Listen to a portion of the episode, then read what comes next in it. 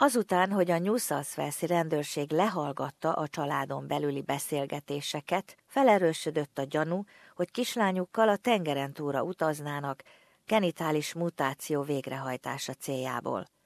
Ez a beavatkozás Ausztráliában tiltva van. A bíróság azonban megakadályozta, hogy a család elhagyja az országot. Mindkét szülő külföldön született, és tíz évvel ezelőtt települt át Ausztráliába. 2014 óta, második lányuk születése óta többször is megakadályozták, hogy elutazzanak Ausztráliából.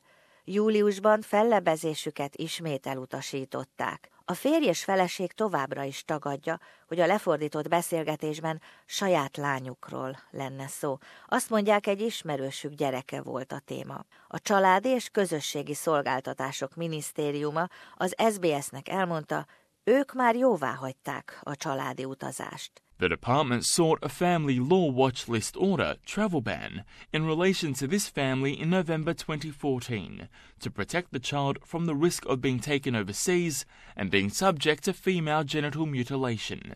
Since that time, FACS have been working with the family in an attempt to address this risk. In July 2017, FACS conducted a further risk assessment and concluded that the risk of the parents subjecting their daughter to female genital mutilation was now low, and there was no danger of this occurring. A minisztérium közleményében így határozza meg az utazási tilalmat. In deciding to support the family's request for the court to lift the travel ban, FACS also considered the decision of the Office of the Director of Public Prosecutions not to prosecute the parents in relation to female genital mutilation.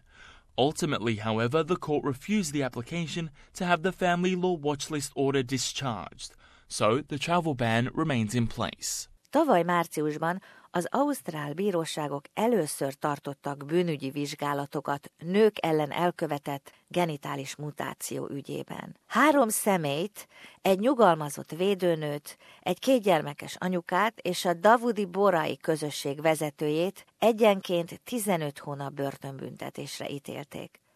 Ivon Zurinski a Sydney Egyetemen az Ausztrál Gyermekgyógyászok megfigyelő részlegének és a Westmead gyerekkórháznak az adjunktusa.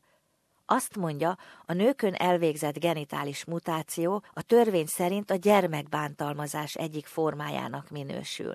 És szintén törvényt szabályozza, hogy e célból nem lehet gyerekeket kivinni az országból. Egy idei országos gyerekgyógyászati felmérésre hivatkozik, mely szerint 2014-et megelőző négy évben 59 5 hónapos és 18 év közötti kislányon hajtottak végre genitális mutációt Ausztráliában. We surveyed pediatricians across Australia.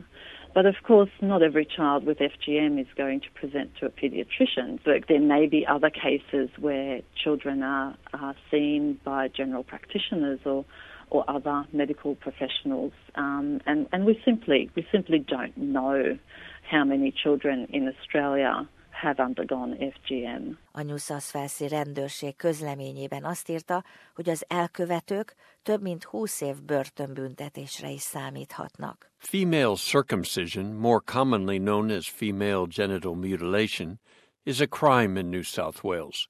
The State Crime Command's Sex Crime Squad has detectives specially trained in the cultural and religious sensitivities of the issue to investigate reports of female genital mutilation.